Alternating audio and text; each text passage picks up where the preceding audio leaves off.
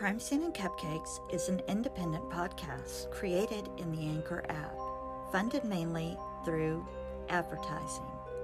The podcast often has coarse language and disturbing content. Please listen wisely.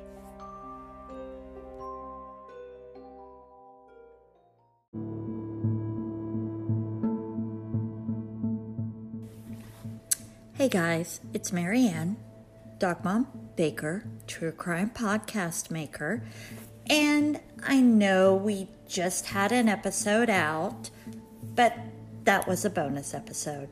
Talking about all the new things, all the new changes that Crime Scene and Cupcakes is going to be going through and having with this new season that's coming.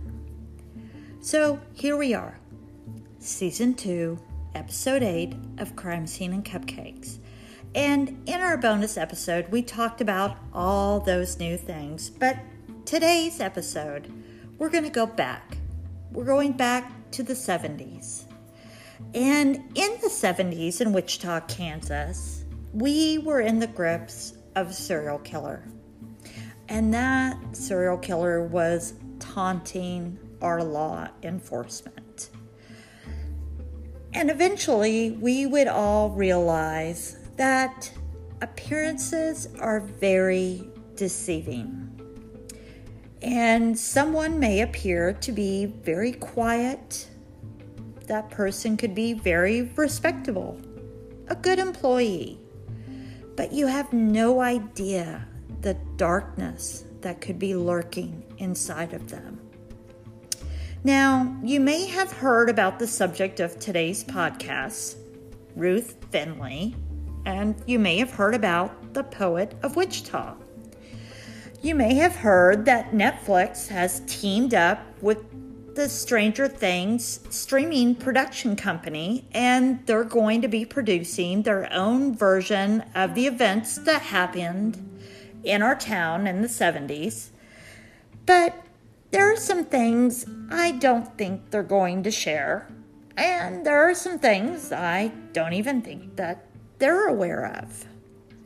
I think they're going to give us the Hollywood version. They're going to make Wichita look like a town much smaller than it really is. I think they're going to make us look a little bit redneck, hillbilly kind of a town. And of course, they're going to give BTK some of that glitz and glamour that he does not deserve. So let me give you Crime Scene and Cupcakes version of Ruth Finley and the Poet.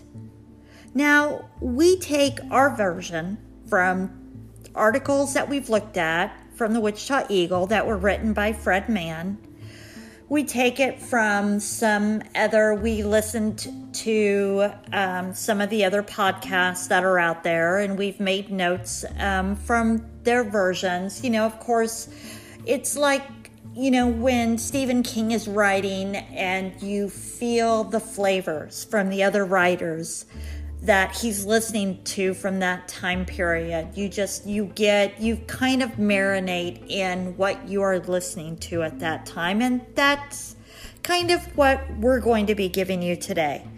But I also want to talk a little bit about the case of Mary Crupper because I just feel like there is something there when I was reading these articles about the poet. Mary Crupper is a woman who was 47 years old in 1979 and she was murdered, and her case is still unsolved today. But see as you listen to the case of the poet and Ruth Finley and see if you don't agree with me that there are some similarities. And I wonder the hows and the whys of where these similarities might come from. So let's talk about Ruth Finley. Because she was a soft spoken woman. She liked wearing muted, respectable dresses and jeans. She wasn't the type of woman that a lot of people immediately noticed, but she was a very attractive woman with very sparkling eyes and short brown hair. She lived here in Wichita, Kansas, and she worked at Southwestern Bell. Now, for those younger listeners, that's a telephone company, you know, with landlines and those rotary phones. and she was quietly beautiful. But her life was far from quiet because someone had made sure that by 1981, people knew who Ruth was. Someone tortured and tormented Ruth Finley. Ruth Finley, a woman who enjoyed knitting and donating scarves to the U.S. troops in Afghanistan. Someone had abducted Ruth Finley, a woman who had volunteered to translate textbooks into Braille after she learned the code so that she could do that. So just remember when you hear about the poet, you might think, huh, would a killer actually send poems?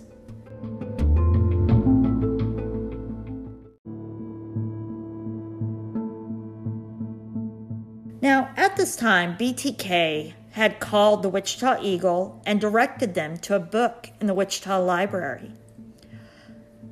Now, we had discussed BTK in our season 2, episode 2, and it's called Dear Wichita, I'm Still Here. So, if, in, if you haven't already, make sure you go back and listen to that episode. It's not important to listen to it for this episode, but it does talk about some of the letters that BTK wrote to the media. So, it, if you want to go over that fact, you might want to go back and listen to it. So, by January 31st, 1978, BTK has killed nine people, and he reaches out to the Wichita Eagle with a poem that has the line Shirley Locks, Shirley Locks. But the mail clerk, well, they initially thought it was a Valentine, and they decided to forward it to the classifieds. So that letter had been mishandled. But I just wanted to bring that up because obviously killers can and did write poems. So Wichita, Kansas was reeling. A serial killer was terrorizing our community. And also at that time, September 12, 1979, 47 year old Mary Krupper was found discarded like a piece of trash in a dead end clearing. They weren't sure who did. They still aren't sure today, as that case is unsolved. But police are wondering if it had something to do with a man in a brown Maverick who had attempted to abduct several women from a local farmer's market that same day. The man was described by people at the store as being in slight build, graying hair at the sides, wearing dark rimmed glasses, and a bald spot. Now, I want you guys to remember this. This description stuck out to me when I was reading more about the poet. So, even though this suspect had tried to abduct several women to get into his car, the Brown Maverick, Mary Krupper was abducted into her own vehicle and was found where her body was discarded with multiple pieces of evidence at the scene. Now, we're going to discuss her case in greater detail with a special guest next week. So make sure you download and follow to listen to our podcast next Monday, where we will be discussing the Mary Crupper case. So let's get back to Ruth Finley and the poet.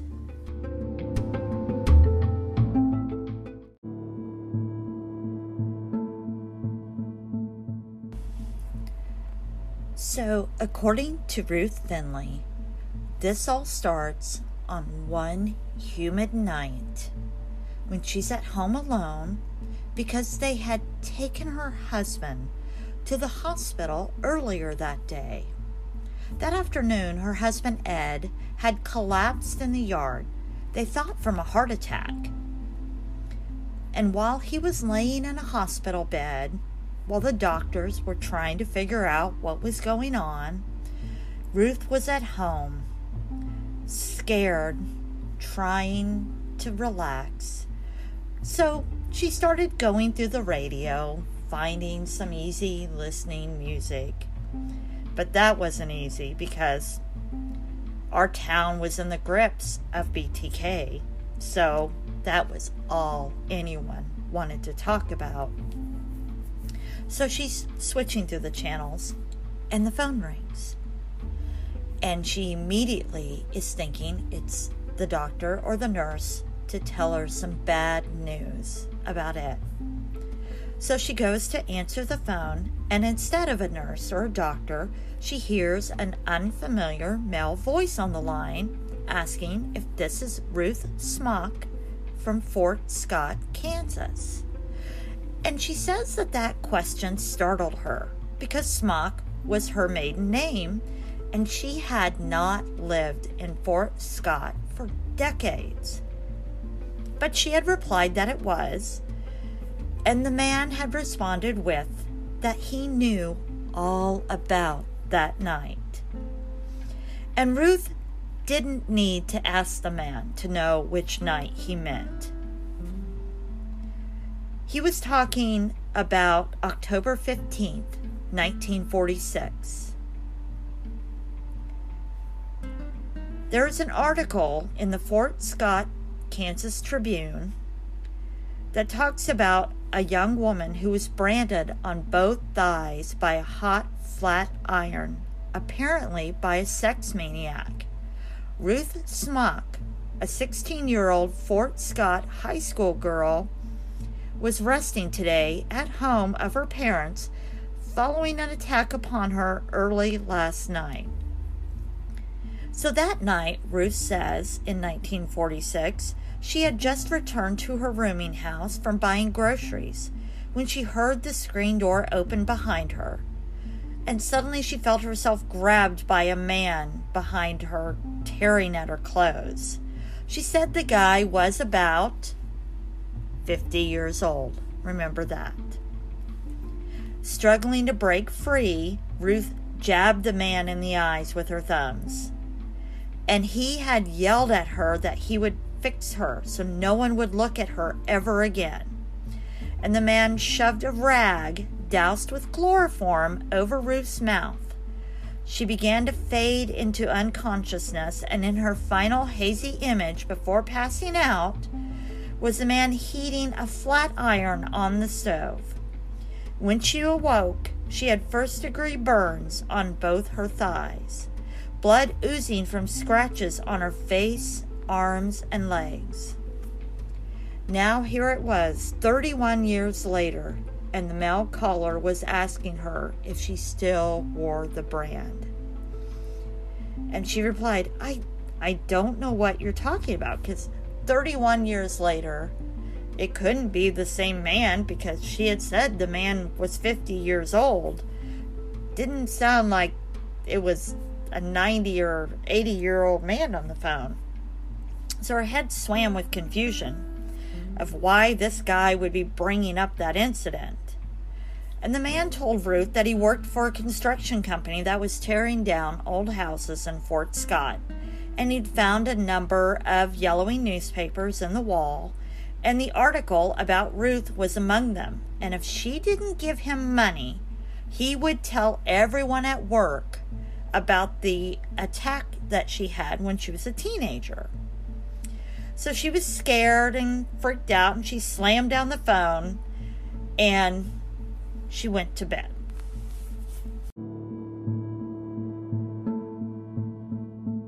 So, when Ruth Finley hung up the phone that night, 31 years later, she didn't think she'd be able to sleep. But she did. She actually slept like 10 hours. She didn't tell her husband about the call. She said she just tried to forget about it. Her first run in with that caller, though, was about two months later. He popped out of a crowded street in downtown Wichita and followed her all the way to Henry's, which is a store where she was trying to meet her husband. He walked up to her and said, I like your face.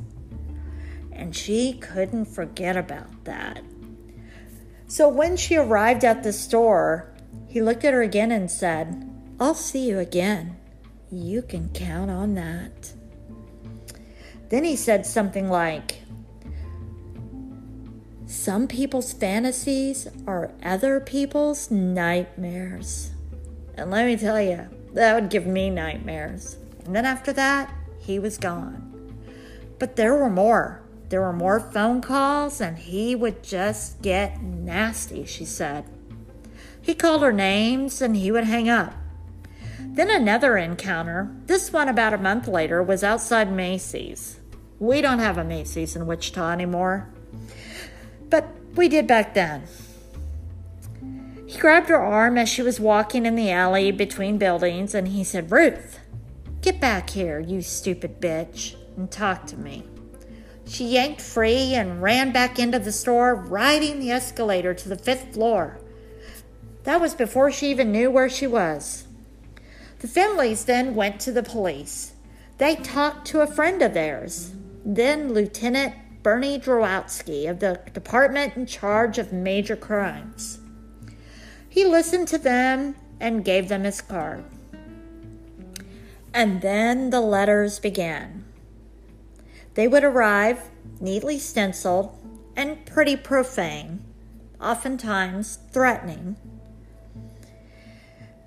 And he seemed fascinated by her branding. Ruth Finley reported the first major incident with the man on November 21, 1978.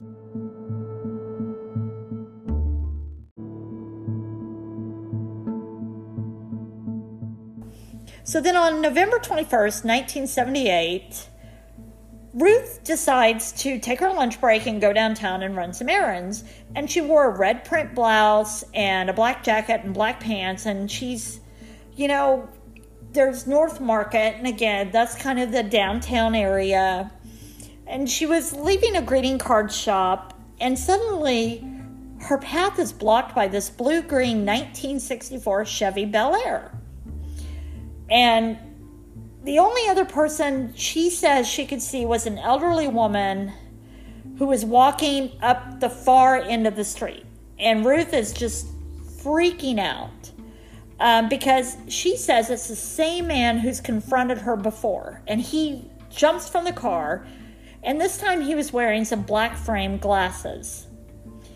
And he asks her, Have you got my money? And at the same time, this is, I'm sorry for this is interesting. He kicks Ruth in the shin. And she falls over in pain, and the man grabs her and shoves her into the car. And she says he shoves her into the back seat, and it's just filled with just crap. It's just loaded with all this stuff. And he climbs in next to her and slams the door. And in the driver's seat is another man, and he's drinking from a bottle in a paper bag. I mean, we are getting very much like a novel here. So Ruth's attacker called him Buddy. And so Ruth is looking for a way to get away from her attacker and Buddy. And she sees that the door handle on her side is broken. And on the floor, though, she sees a gas can and pieces of concrete and chains and rags. And the car's left rear window was covered with plastic. And the dashboard was crisscrossed with white tape. So this is a very distinctive car. I mean, it's got concrete, it's got the window, it's got chains. I mean, this is the most serial killerish type of vehicle I have ever heard of. And the guy who kidnaps Ruth tells her to give him her purse. And as he's going through it, he finds her safe deposit key and he yells to his friend, Oh my gosh, we've struck it rich. But his mood turns really, really dark as he comes across Drowatzky's business card. And he shows it to his counterpart named Buddy and then begins just hurling curse words at Ruth and starts calling her a stupid bitch and just is just going off on her and she collapses in the seat. So the car is just speeding off. The two men are just yelling back and forth that Ruth isn't able to figure out what the hell's going on. And Buddy is able to make it to Twin Lake Shopping Center. And again, if you're figuring out the path and stick with me here. So they're going northwest, Market, Twin Lakes. So those of you who know Wichita will see where I'm going. And so they get to Twin Lakes Shopping Center and they're talking about Sears's inability to properly fix his car. And then he says, We'll get rid of her, but not here. And then he says something sending another jolt of fear through her. And she all of a sudden is like, Oh, I've got mace in my purse. But she says she was too scared to reach for it. Which, yeah, I, I mean, you could be so terrified you won't go for something. And then outside of the car, the weather is just getting darker, it's getting colder. A night is coming, and Buddy, the driver, he's just driving randomly around Wichita. And he asks Ruth if she likes beer and he says, We're going to go get some beer and have a party, and I'm going to be real nice to you. So it's been four hours into this, and Ruth finally tells the guys who have her that she has to pee. And the men just laugh, and Ruth is like, she starts retching. And she's like, Okay, I'm going to throw up. And if I don't go to the bathroom, I'm going to throw up. Well, they don't care about her peeing, but they seem to have a problem with her throwing up. So they're like, okay, you can't do that. So they stop at a small park near West 21st Street and Salina. Stick with me.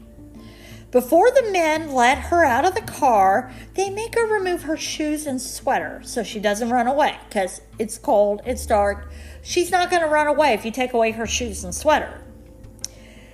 And then the guy who kidnapped Ruth, not Buddy, but the other one, he says, Well, this is going to be fun. And he takes her down into the park and he says, I'll watch you and you watch me. Doesn't that sound like fun? So Ruth is walking next to him and they must have let her take her purse. So, no shoes, no jacket, but we'll let you take your purse. And she grabs her can of mace. So when they reach the lake,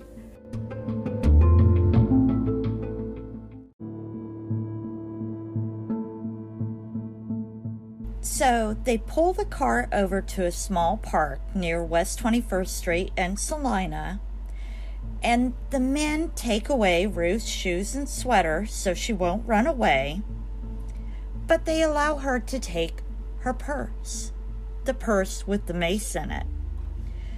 And so the not Buddy, but the other guy walks with Ruth as she's going to the bathroom, but he tells her he's going to go to the bathroom first. And as he unzips his fly, Ruth takes out her can of mace and presses the nozzle. The man collapses, coughing, and Ruth takes off barefoot through the park. She finds a large bush and she hides behind it. And the man is chasing her through the park and is yelling that she's to freeze if we leave you here. And he's like, just come and get your shoes and your coat. We won't bother you anymore, but we're, we're worried that you're to freeze. So come on out. But she stays there, even though she's freezing from the cold.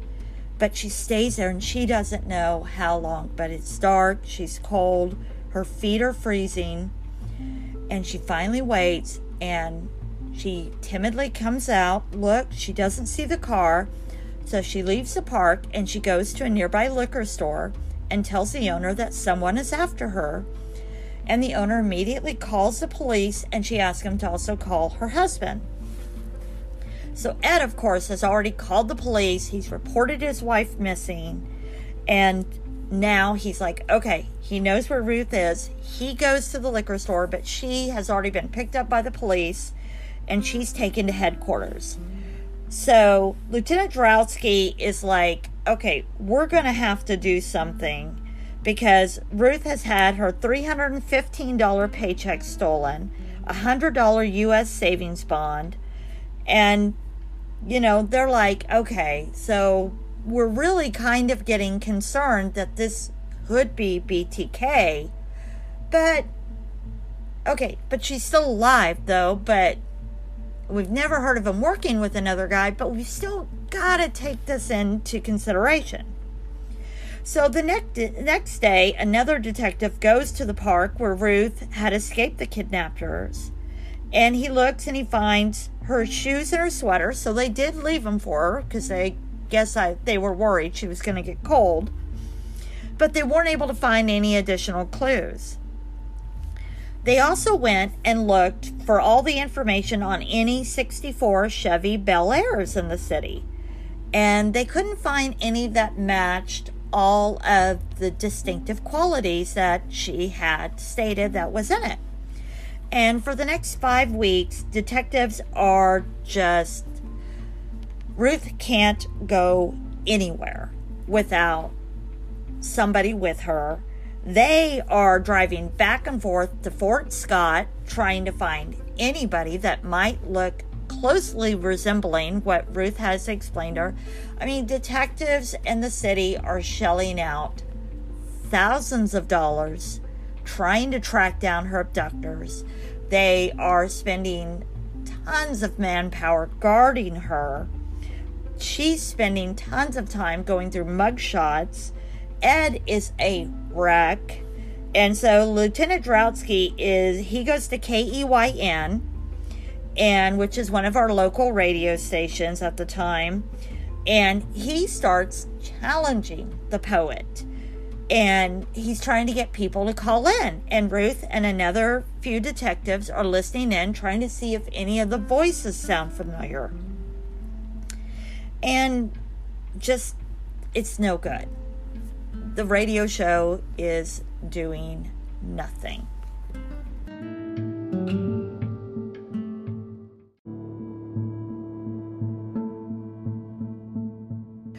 So Drowsky has done the radio show they they have basically pulled out all the stops trying to get information trying to set up these traps you know? They've contacted the FBI they're trying to do all of this to get this guy and they are getting nowhere.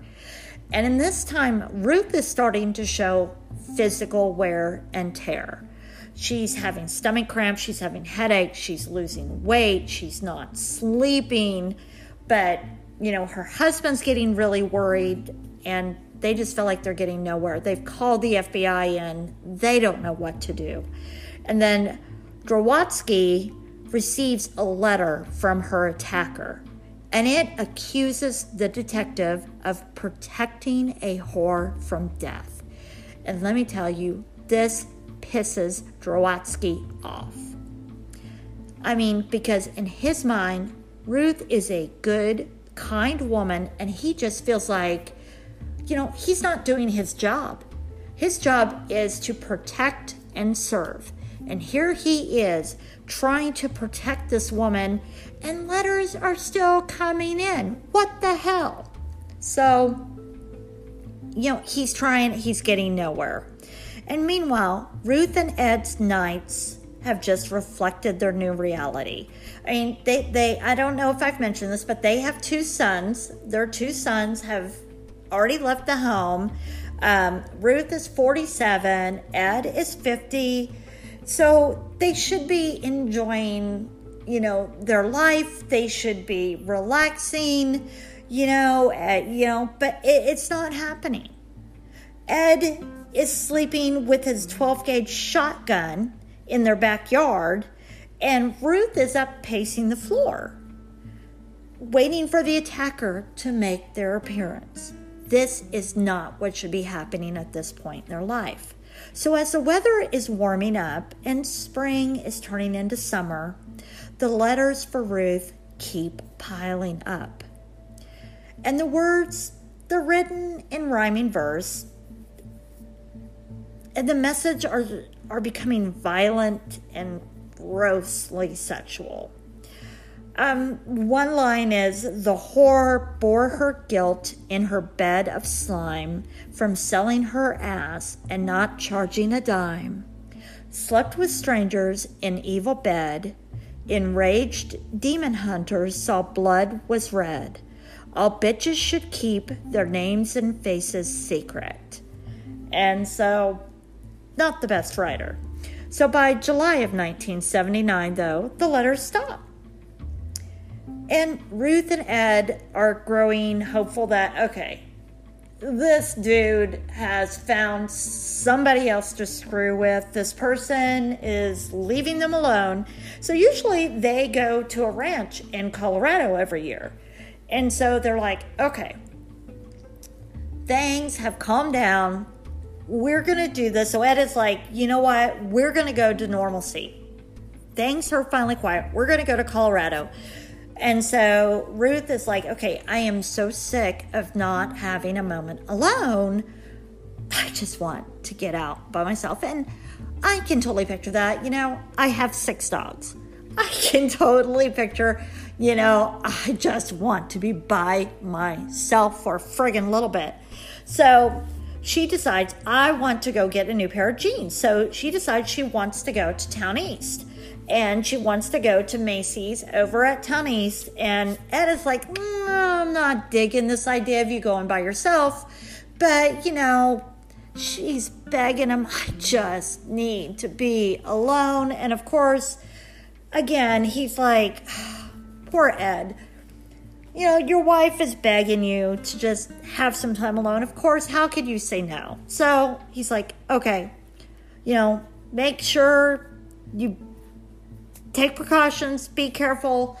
You know, you've done this and nothing really horrible has happened. You've, we say that, but you've been abducted, you've lost your shoes, you've lost your sweater, so some things have happened, but okay. So by the time Ruth walks out of Macy's with her new jeans, and she did go, she went, she got her jeans, but then she decided to go back and buy candy. Again, just something that's just a little weird to me. But the evening has started to settle in. It's about 8:30 and it's getting deserted. And Ruth is a starting to realize okay, maybe it wasn't the best idea to go back and get some candy. So she's almost to her 1979. So she's almost to her 1979 Oldsmobile when she heard a male voice call out, Hey, Ruth, I didn't know you were gonna make this so easy. And she turns around and she recognizes with all the horror that it's the man who kidnapped her a year ago. Holy shit. So Ruth runs for a car, but before she can unlock the door, the man comes up behind her and grabs her wrist and shoves her head up against the window and tells her to get in. And he wants to take her to a bridge near the airport road. And again, if you know Wichita, you know what road he's talking about and he throws a brown paper shopping bag through the partially open rear window in the back seat. The bag held clothesline rope, white tape, he likes his white tape, people, a red bandana, That's important. And a half empty bottle of wine, because we all like our wine. And he says, We'll go to a nice little place where it says, Keep out. Because you got to look for those signs. Ruth breaks free and she tries to step around the car, and the man pulls out an eight inch knife to stab her. And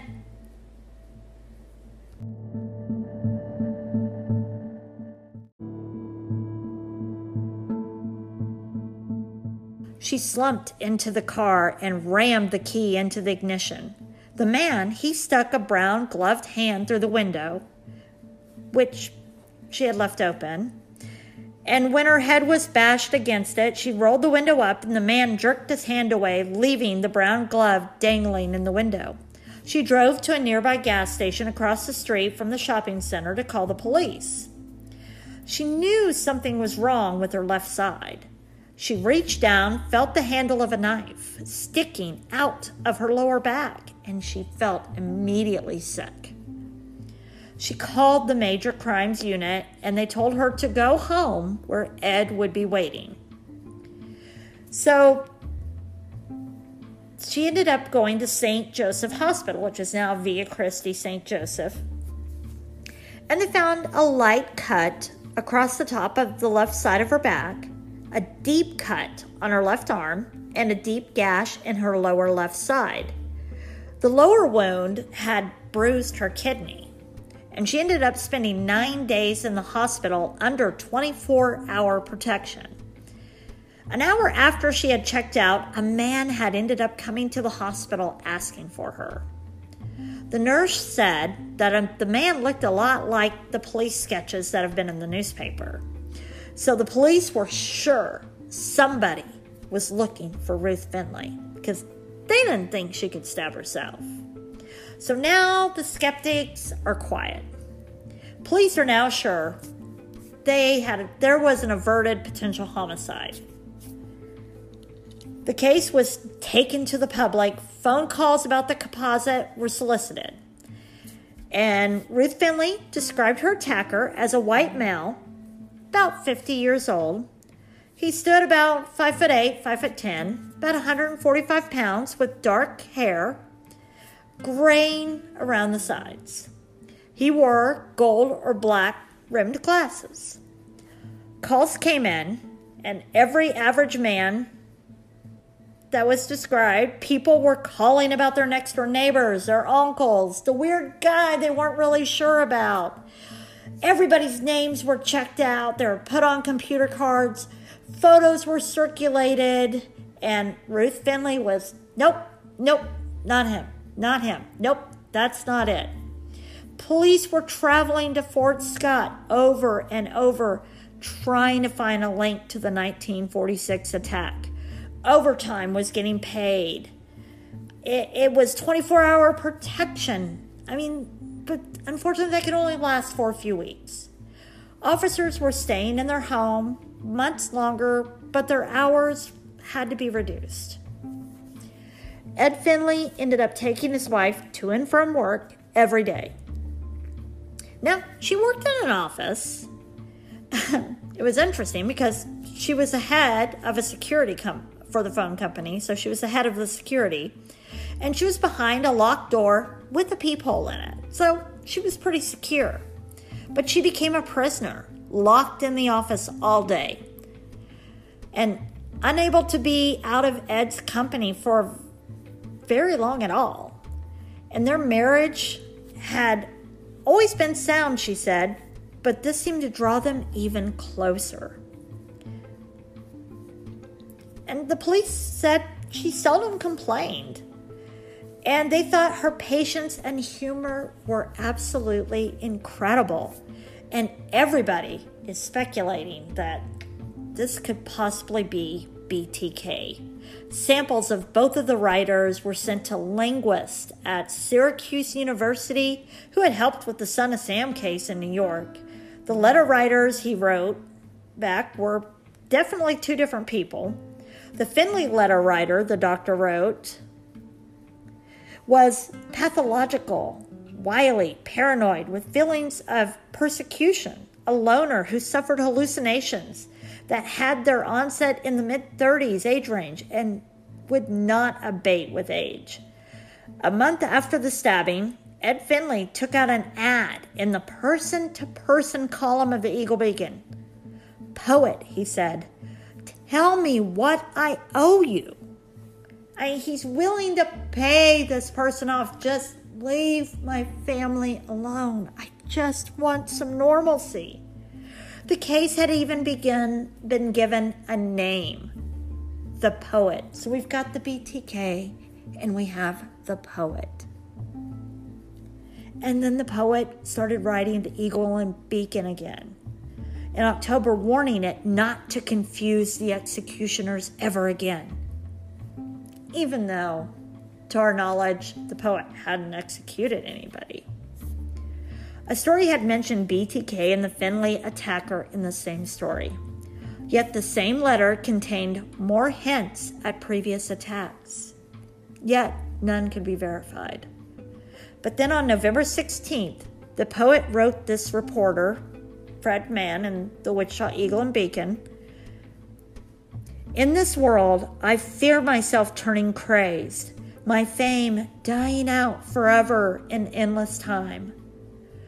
Should, which is misspelled, I be honored for a goodness or hung for a crime? What goodness? I couldn't figure out that the person did.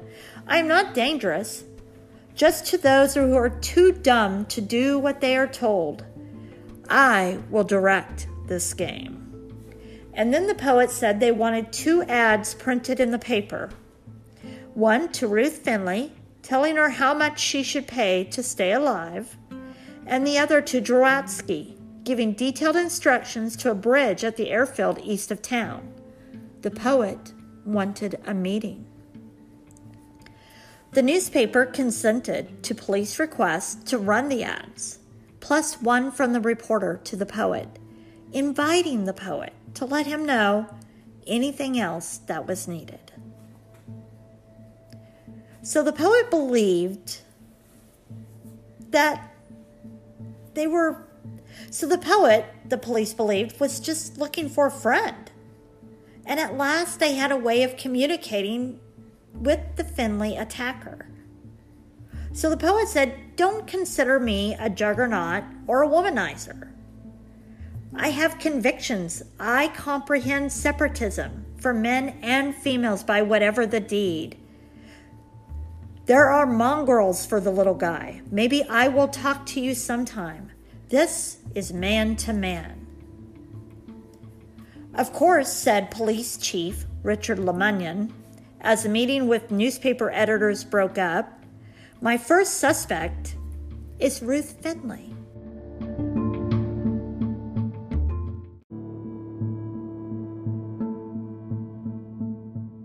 So, throughout three year history of the poet case, they entertained a little bit, sometimes complaining that they only had a few friends.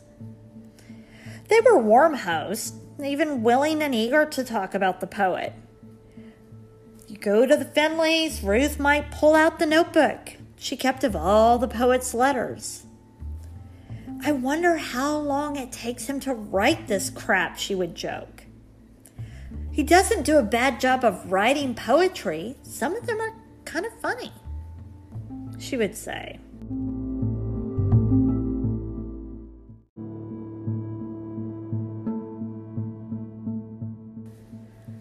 So the chief of police suspects Ruth Finley, but Ruth Finley doesn't know he suspects Ruth Finley. Ruth Finley is pulling out the poems at dinner parties and doesn't think he's half bad. And you have to remember, this is going on over the course of years. They're taking police time money.